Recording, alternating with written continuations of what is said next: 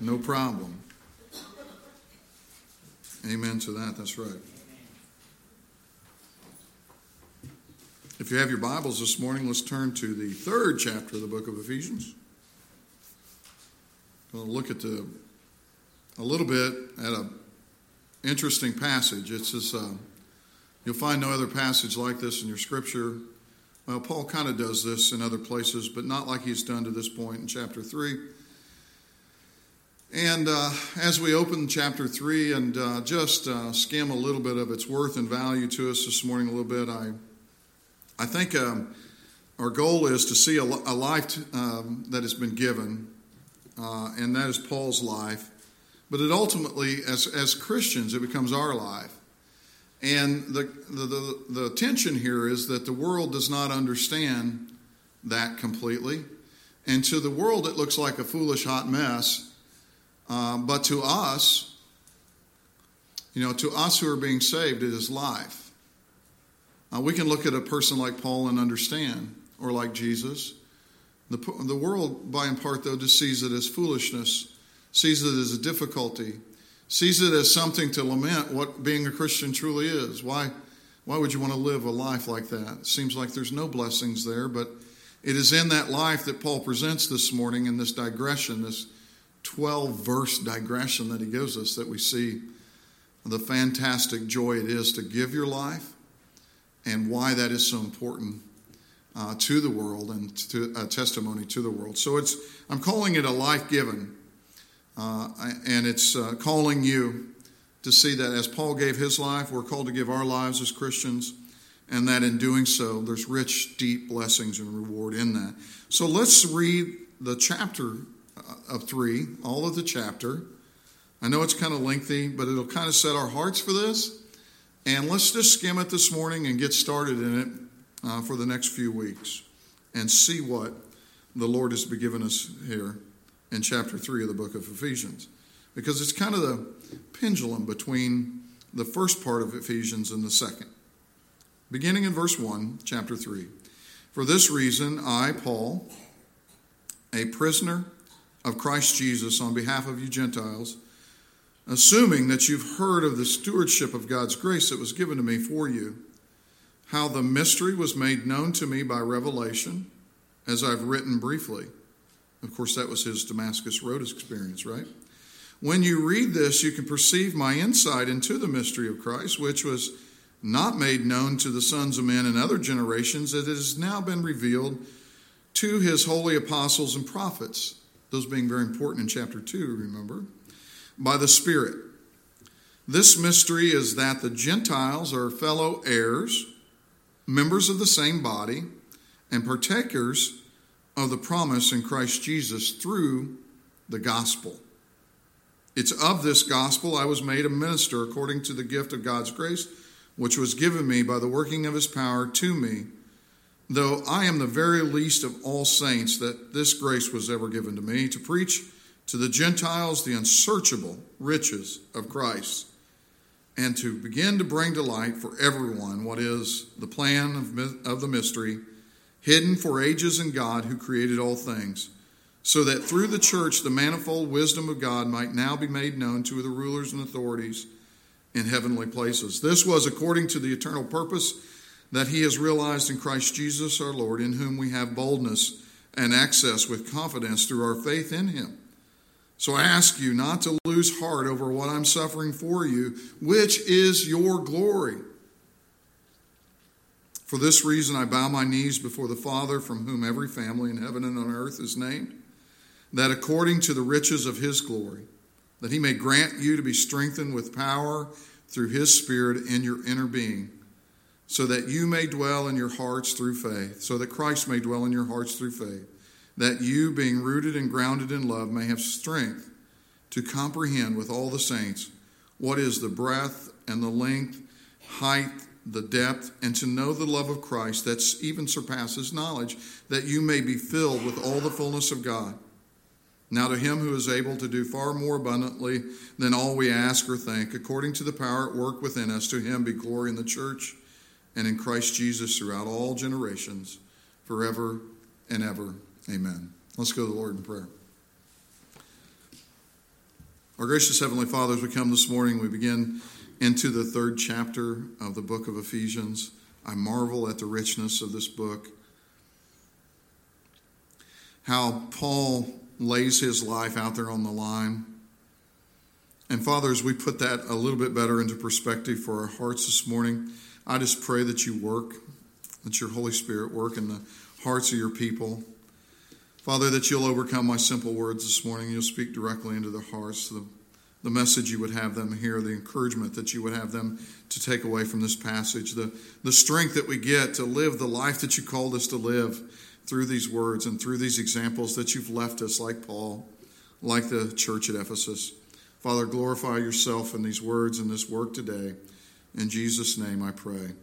Amen. For this reason, I, Paul, do you see that there in 3.1?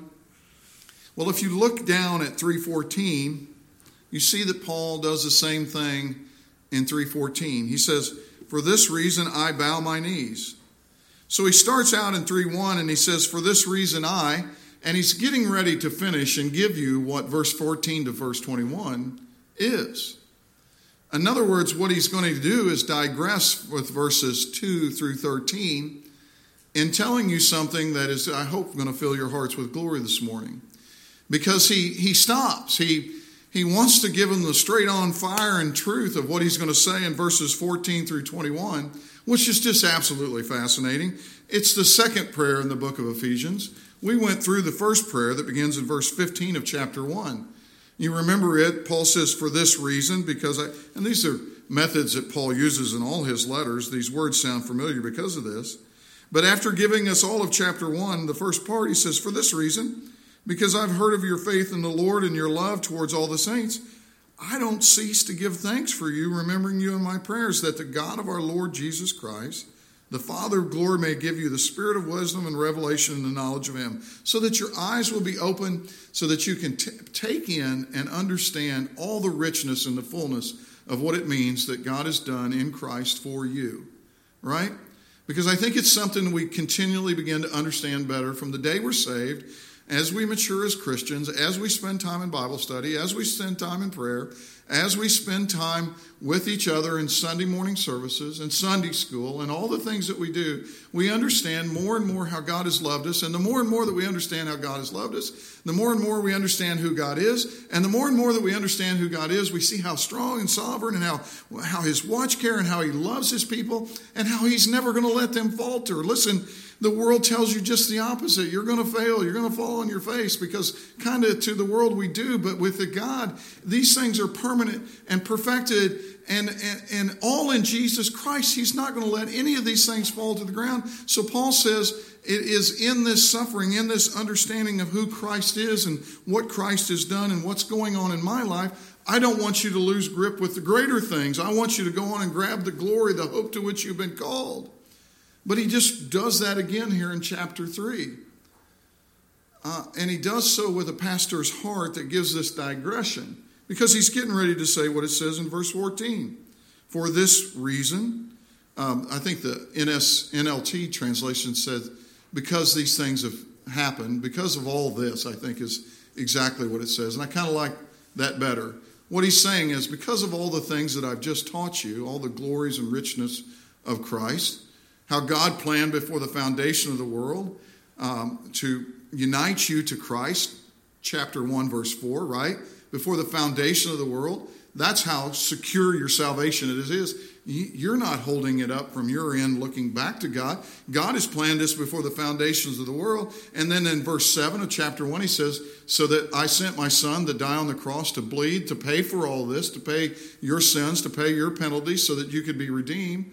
And then in chapter in verses 13 and 14 of chapter 1, he said, Then you heard the good news of your salvation, the word of truth. The Holy Spirit came into work into you, and you said, Aha, this is it. I understand. This is the gospel. I'm a sinner.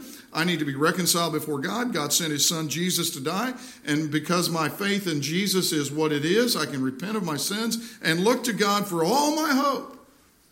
And that's what he's getting ready to say here. Because of these things, because these things are so marvelous and so magnificent and so grand, there's going to be some problems with you understanding them. So instead of going right into this little prayer, and begins in verse 14, so I bow my knees before the Father, and you're going to see the same solution that he comes to, from whom every family in heaven and on earth is named, that according to the riches of his glory he may grant you. That's what Paul wants for each one of us, beloved. That's what every pastor wants for every flock. Every pastor that's standing and speaking this morning wants their flock, wants the people that, that they preach to to understand and to know God better. Listen, it's the heart of what drives a pastor. I want you to know God better. I don't want to bring in politics. I don't want to bring in my own thought. I don't want to bring in the world's philosophy or the world's wisdom. I want you to know God better. And to know God better, you need to know God's word. And that's what Paul is praying for here. I want you to be strengthened with power through his spirit in your inner being so that you'll know him, right? That is Paul's heart. I think you know that from Paul. So he starts out in the top of chapter 3 to do just that. And he's thinking, oh, just a minute, there's something big that's getting in the way. It's like huge. What is it? What is Paul thinking? And he writes these words for this reason or because of these things. I, Paul, I'm a prisoner of Christ Jesus. But it's on behalf of you Gentiles, assuming that you've heard of the stewardship of God's grace that was given to me for you, how the mystery was made known to me by revelation. Paul instantly becomes a pastor in that moment and he said, Oh my goodness, because of the things I'm suffering, I don't want these young believers to stumble and to fall. Because of all the glorious realities that I'm preaching of how good God is and how masterful He it is in bringing His sons into His uh, into to the knowledge of Jesus Christ through the power of the Holy Spirit and saving them. I don't want them. I'm in prison. What are they going to think about me? I don't want them to stumble. And I'll tell you, beloved, one of the greatest things that we deal with as Christians, especially as it comes to as we interpose into the world and the world's questions are, is suffering. Why do people have to suffer the way, the way they do? And moreover, why do Christians have to suffer the way they do? And moreover, why is Paul stuck in a prison in Rome writing this letter about all these grand things? If this God is such a grand God, wouldn't he pull Paul right out of that prison and bring him right on down here to the pulpit so he could preach to us directly the revelations of Jesus Christ? Do you see how his pastor's heart takes over here? Because it's in them first beliefs and those inklings uh, that you as a Christian are susceptible to looking at somebody suffering as a Christian and go, man, I'm running out of here with my hair on fire. Suffering is always the most difficult thing for a Christian. So he writes, it's for this reason. It's because I want you to reach these platitudes. But there's something that sounds so dichotomous to the world here. The world looks into the church and they said, why do these people want, want to pull themselves out of the world? Why do they want to act like this? Why would they ever do these things? But in Paul's preaching this morning, he gives us that exact answer. Why would he digress like this? Why would he do that? Well, the first thing is what I've just given you, because he wants to protect the hearers here. But there's something much greater that Paul is trying to get us to see. For this reason, he says, I, Paul. For this reason, I, Paul, was a prisoner. Listen, Paul uh, had three parts of his life his former life, his current position in life, and his ministry in Christ that I want to talk to you just briefly on this morning because it's in these three things that this digression becomes so, so important. They troubled over his imprisonment. His imprisonment would have been so important to these young Christians. His sufferings and tribulations would become a stumbling block to them if he would let them become a stumbling block to them. But in the glorious Lord's providence, this stumbling block, or what looks like a stumbling block, Paul is understanding that it becomes something much greater than that if he will show them how it is he deals with these very same questions. That is, that in his suffering, what the way he deals with it and the way he's describing it to this church, he is giving them something much more glorious, much more valuable. He's giving the glorious possibilities of the Christian life. Why does God allow his own people to suffer like this? The Bible is full of that truth because it changes us, because it makes us better, because it makes us hate the things of the world, because it makes us love the things of God, because it makes us hate the truth of the world, that the world's truth is, is falsehood, because it makes us rely on the God who gave us the truth of Scripture. That's why God does that. Let's go to Romans chapter 5, just a few pages backwards in your Bible. Now let's begin to read some of these truths. And when these ring in your ear, you're going to hear that your scripture are full of these truths. And then we're going to put that together this morning and tell you why it's full of these truths because it is the Christian life that we're called to. Jesus said, What did Jesus say? He said, What, is, what does a man gain? He gains the whole world and loses his soul. He may have every hot rod car that there is. He may have a brand new Corvette, man. Wouldn't that be cool? Adam, right? Yeah, Junior, right? It'd be cool to have one of those. He may have all those things, but if he loses his soul in hell, what are all those things worth? Because he's not going to take them with him. He might gain the whole world, but he could lose his soul. So instead, Gaza calls us to a much different life. It doesn't mean that we can't have things like that. It means that we have to understand why we have things like that and understand them in order of priority. I like Brock Purdy this week, or shortly after his wins last week with the San Francisco 49ers. Not that I'm choosing him to beat the Philadelphia Eagles today, okay? Don't take it that way and mob me. Mmm. Wow. But that his attitude about it, I don't know if you guys saw some of the interviews with him this week, but he's full on Christian, man. He said, Yeah, football is a lot of fun, but my identity, who I am, where I live, the reason I live, what I worship is the Lord Jesus Christ. You watch what will happen because this is the dichotomy in the world. He's going to start to lose a few games and he's going to get Tebowed, right? Because there's a whole world out there that says, why would you make that more important than football when football is seemingly so important? It's not that football isn't important, it's just that Brock understands the priorities. Because long past football in his career, his identity is going to be in Jesus Christ, his Lord.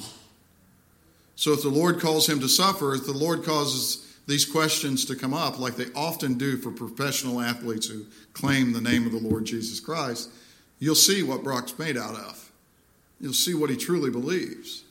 You'll see if he's ready to suffer for the cause of Christ because it's a cold, cruel world, especially that world. And they will call him to account. But Brock understands what Paul understands, and he's teaching us a very important lesson here, beloved, this morning.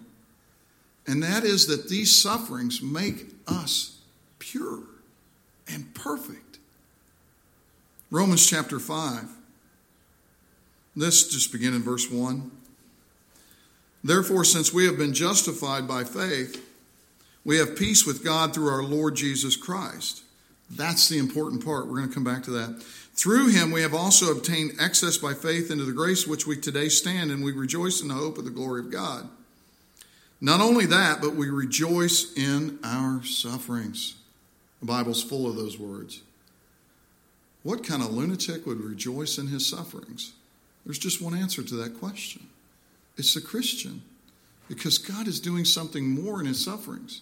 And Paul didn't want these young Christians, and this is why he digresses for 12 verses, to be thrown off track before they reach the prize. But we rejoice in our sufferings, knowing what? That suffering produces endurance, that endurance produces character, and character produces hope. And that hope does not put us to shame because God's love has been poured out in our hearts through the Spirit, through the Holy Spirit, which has been given to us. In other words, this is the life of the Christian to go through these trials, to go through these sufferings, and to be built up. Because what's going to happen is everything in this world at some point, at some place, no matter how great it is, is going to disappoint you. And if your hope is there, it will fail. So the dichotomy is you've been called to suffering. You've been called to put away the things of this world and see what God is doing in that. Put away the things of this world. Let's go to Colossians 1.24. If you're back to Ephesians, it's just a couple pages to your right.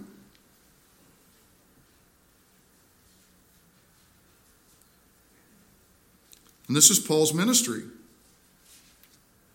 Colossians 1:24 he says, again, the writer here Paul just as in Romans and just as Ephesians, now I rejoice in my sufferings for your sake, and in my flesh I'm filling up what is lacking in Christ's afflictions for the sake of his body that is the church. Okay, did you catch it there? This is where Paul's going to turn us, and he's going to show us that this suffering is necessary, not only as making us perfected in Christ, as we read from Romans 5, but it is necessary because those who are watching us see us in that suffering and is filling up the sufferings of the body of Christ. Who is the body of Christ? The church is the body of Christ. In other words, what Paul is saying in, in, in his digression in Ephesians chapter 3 is, is that I am suffering as a prisoner. Not a prisoner of just anyone, I'm a prisoner of Christ Jesus. And why was Paul a prisoner of Christ Jesus? And Paul wasn't suffering in prison because he had done wrongdoing. He wasn't suffering because of anything that he had done specifically, like he had stole something from somebody's house. He was suffering for Christ Jesus. He was a prisoner of Christ Jesus. Paul was suffering because he preached the gospel. Paul was suffering because he went into a world filled with Jews, into the Jews' world. In Acts 21, it begins in, I think, verse 27. And through the end of Acts, you'll see how much the Jews hated. Paul's message to the Gentiles is that you too can be saved. That's why Paul was suffering in prison. That's why Paul would suffer gladly for that. And it's in Paul's sufferings, in his life, we can begin to see. He didn't say, well, you know, that the, Christian life is kind of some days you got to take the good with the bad. He's saying it's all good. He's saying it's all glorious. So he is saying that this suffering is glorious. And how is it glorious? Because it's perfecting us, it's making us something that we couldn't be if the Lord didn't take us through these things. And here's where your own personal sphere of influence comes in on this. You can be like Paul and run into the deepest, darkest places and start screaming the gospel. And I promise you'll begin to suffer for that. But I also promise that God will do what He always does to us because God is filling up the body of Christ. Do you see that? Verse 24, chapter 1 of Colossians. Now I rejoice in my sufferings for your sake. Paul says, I rejoice in my sufferings and it's for your sake. Remember Ephesians 3 1. I'm a prisoner of Christ Jesus for you Gentiles.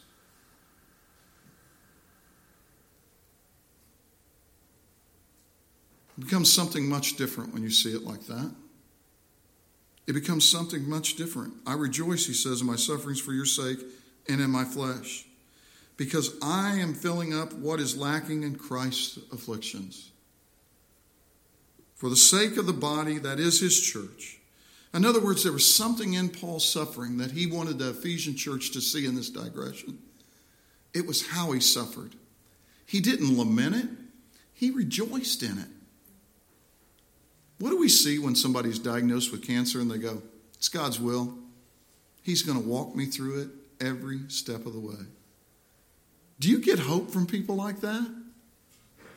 Do you gain strength from people like that? Because that's exactly what's going on with the Apostle Paul here. That is what he's teaching us that we shouldn't grumble, that we shouldn't grind, we shouldn't complain. Listen, God is sovereign. There's not one thing that's going to happen to you today or the Philadelphia Eagles that God hasn't already planned. There's not one thing. God's not going to drop you out of his hand. You are in the hand of the Lord Jesus Christ, and he is in the hand of the Father. And not one thing's going to come to your way that he's not going to what? Romans 8 28, my brothers here, whose favorite verse in all of Scripture is, he's going to work it out to your good. He's going to make you stronger. He's going to make you better. He's going to bring glory to that. Listen to me. And he's not only doing it just for you, but he's doing it for everybody who sees you suffer. Because that's what's going on in Paul's life. We shouldn't be we shouldn't be, oh, I wish Paul didn't have to go through that. At some level, we should be rejoicing with Paul. Um, just Philippians 1, in between Ephesians and Colossians. Philippians, by the way, Paul's in the Roman jail writing the book of Philippians uh, and Ephesians and Colossians. He wrote them from jail from a jail cell there in Rome. And he was in that jail cell in Rome because, as I said earlier, the Jews hated his message. They, they lamented what he was doing. But here, Paul says about that jail cell, a lot of your headings are going to say, verse 12, chapter 1 of the book of Philippians, the advance of the gospel. And this was Paul's heart in this life. In other words, it's in his life and his pastoral heart. He wanted to show the church at Ephesus and all the churches uh, that it was rejoicing, to, uh, rejoiceful to be suffering, to be able to suffer on this account, because it was not only making him better, but it was creating a good witness in their life, but it was also advancing the gospel of Jesus Christ. And this is what suffering is always doing. Uh, Tertullian said in the second century that the uh, that the blood of the martyr uh, is the seed of the church. That word martyr, very important word. Uh, in the Greek, it means witness. You read it in your Old Testament or in your New Testament. It's a witness, a witness to Christ. And then later, as people would begin to be murdered and martyred for the word and the testimony of Christ, they began to be martyrs like we know them martyrs today. But Paul didn't see it like that. He rejoiced in these sufferings. Read verse 12. I want you to know, brothers, that what has happened to me really served to advance the gospel. It advanced it such that it's verse 13, so that it became known throughout the whole imperial guard and to all the rest that my imprisonment is for Christ. And most of the brothers have becoming confident in the Lord by my imprisonment are much more bold to speak the word without fear. So the pastoral part of Paul, he said, I've got to tell them what this imprisonment's all about. And then there's one final thing there in that chapter 3, verse 1. For this reason, I, Paul, he was a prisoner. He was not just a prisoner for his own bad doings, but he was a prisoner for Christ Jesus. He did it for the Ephesians. It was all so that they would know the Lord Jesus Christ more specifically.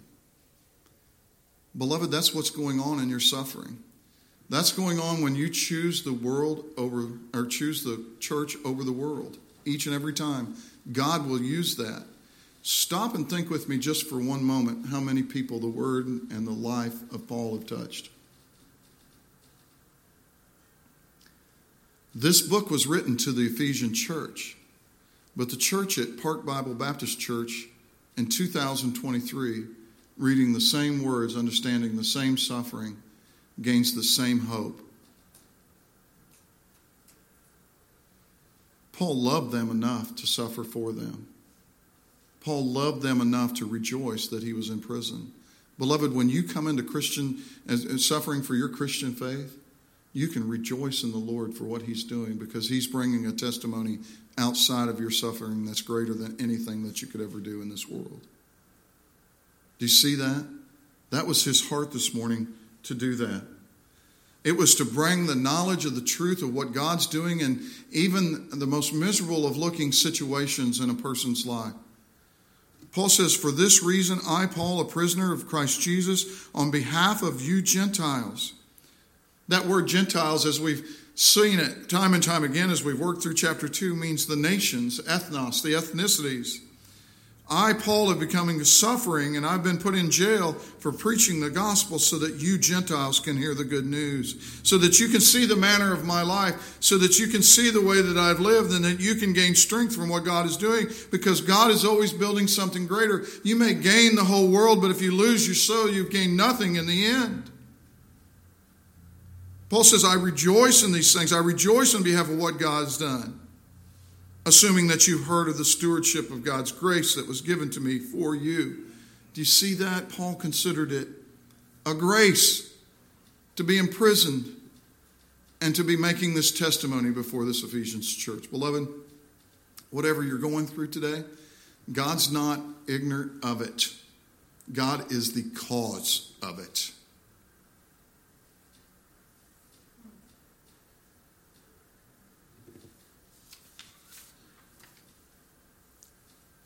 You may be suffering, and it may be for being a Christian, but you can't complain. You may be suffering because it's your own sin that you're living the consequences of.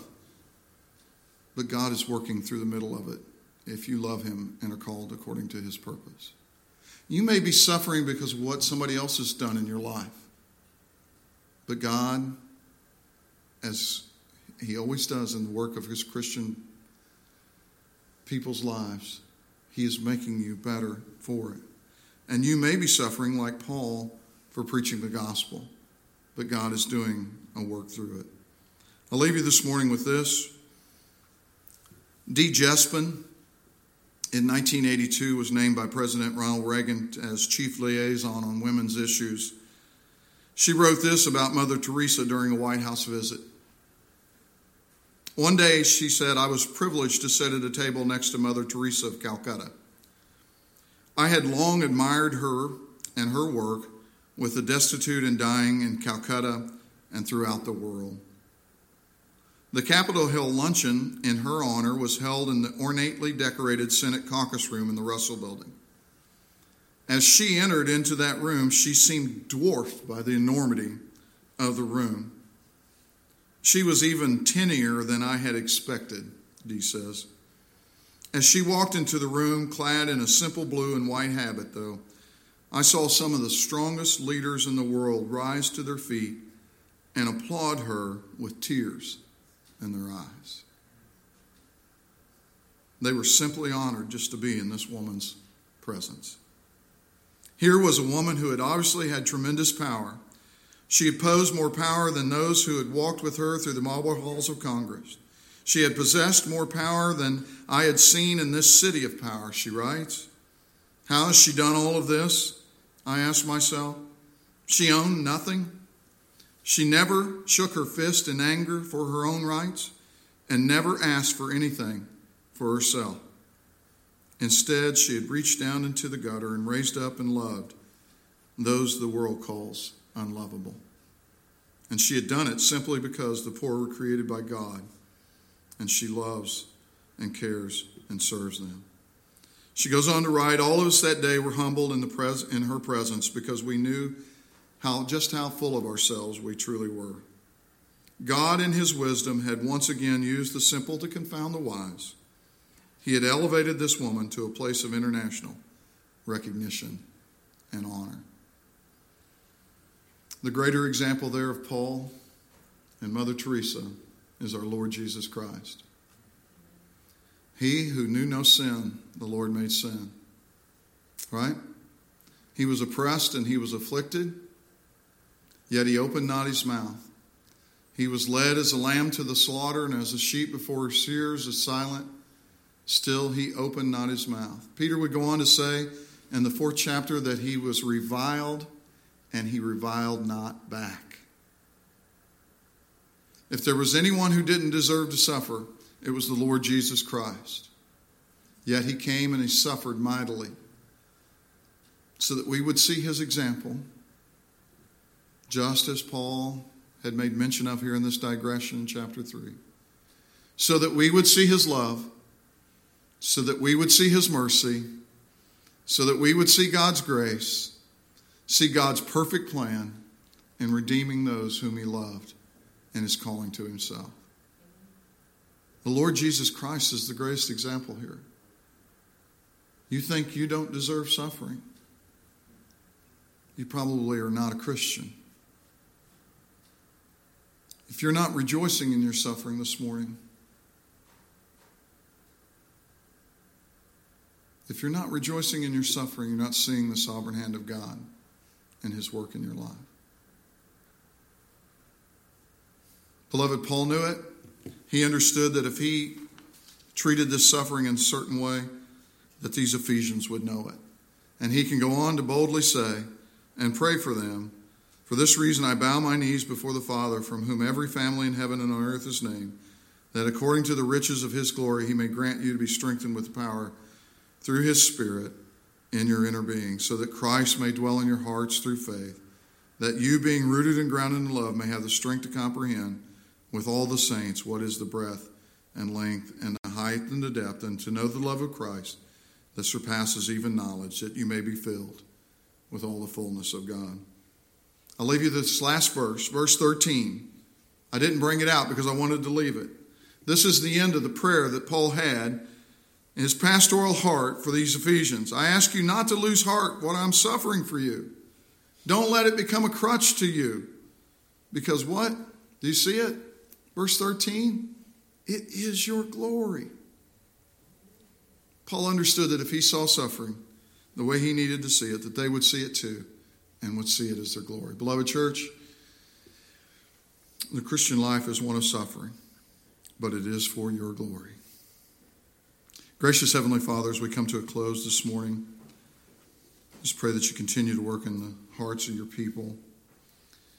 Father, as we stand before your table, that you would penetrate our hearts with the truth of what Christ has done for us. That he's washed us clean, that we can love others, that we can be full of his grace, full of his mercy, full of his joy, full of his life, and even full of his suffering.